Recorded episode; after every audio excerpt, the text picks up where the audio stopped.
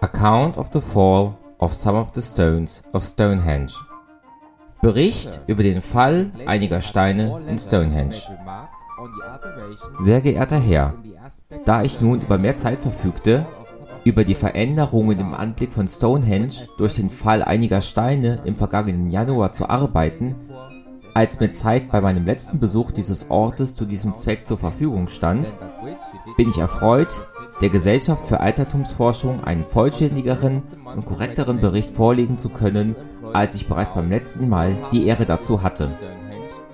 Am 3. des bereits erwähnten Monats spürten einige Personen, die eine ganze halbe Meile von Stonehenge entfernt mit ihrem Flug beschäftigt waren, plötzlich eine starke Erschütterung oder Zittern des Bodens welches, wie später klar wurde, durch den Fall zweier der größten Steine in Stonehenge und dem dazugehörigen Deckstein verursacht wurde.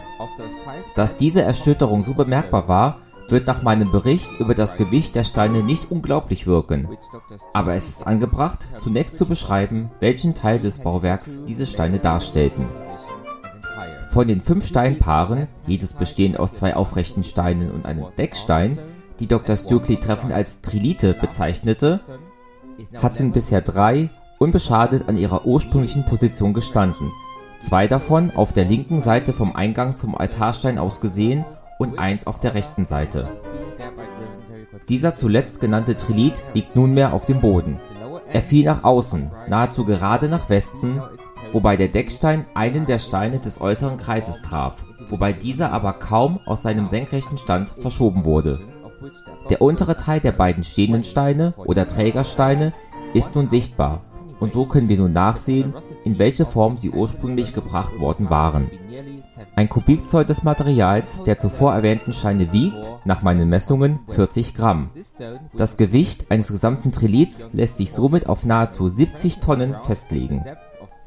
Der Deckstein alleine wiegt deutlich mehr als 11 Tonnen.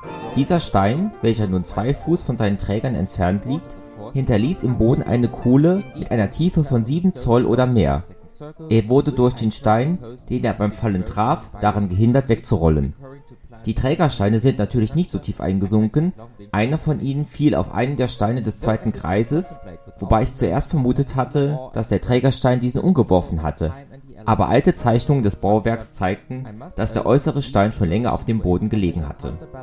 Auch wenn ich nicht ohne Staunen und Bedauern auf den Angriff der Zeit und der Elemente auf dieses ehrwürdige Gebäude bin, so muss ich zugeben, dass diesen Gefühlen die Freude gegenübersteht, nun endlich die ursprüngliche Tiefe, in welche diese riesigen Steine eingegraben worden waren, herausfinden zu können. Offenbar stand der größere Trägerstein nur drei Fuß und sechs Zoll von der Mitte aus gemessen in der Erde, der kleinere nur wenig mehr als drei Fuß. In den Löchern, welche die Steine hinterlassen hatten, waren ein paar Steinbrocken aus dem gleichen Material wie die des Trilits und einige Klumpen Kreide. Dieses Material scheint dort verteilt worden zu sein, um die Trägersteine in der Senkrechten zu halten. Die direkte Ursache dieser denkwürdigen Veränderung des Zustands von Stonehenge muss das plötzliche, schnelle Tauwetter des Vortages des Sturz gewesen sein, das dem heftigen Schneefall folgte. Aller Wahrscheinlichkeit nach war der Trilit ursprünglich völlig aufrecht, hatte aber über die Zeit eine gewisse Neigung erreicht diese Neigung hat Dr. Stukely schon bemerkt, aber meiner Meinung nach war sie weniger stark, als er in seiner Darstellung des Blicks von Norden auf Stonehenge festhielt. Einer der Trägersteine hatte einen großen Teil des Materials an seinem Fundament durch Wettererosion verloren, wodurch er instabiler geworden war. Da beide Trägersteine nicht wirklich tief im Boden standen, hatte diese schnelle, wenn auch kleine Veränderung im Druck am Boden in Richtung der Neigung genug Kraft, so dass sie verbunden mit dem Druck auf den Deckstein das gesamte Gebilde umstürzte.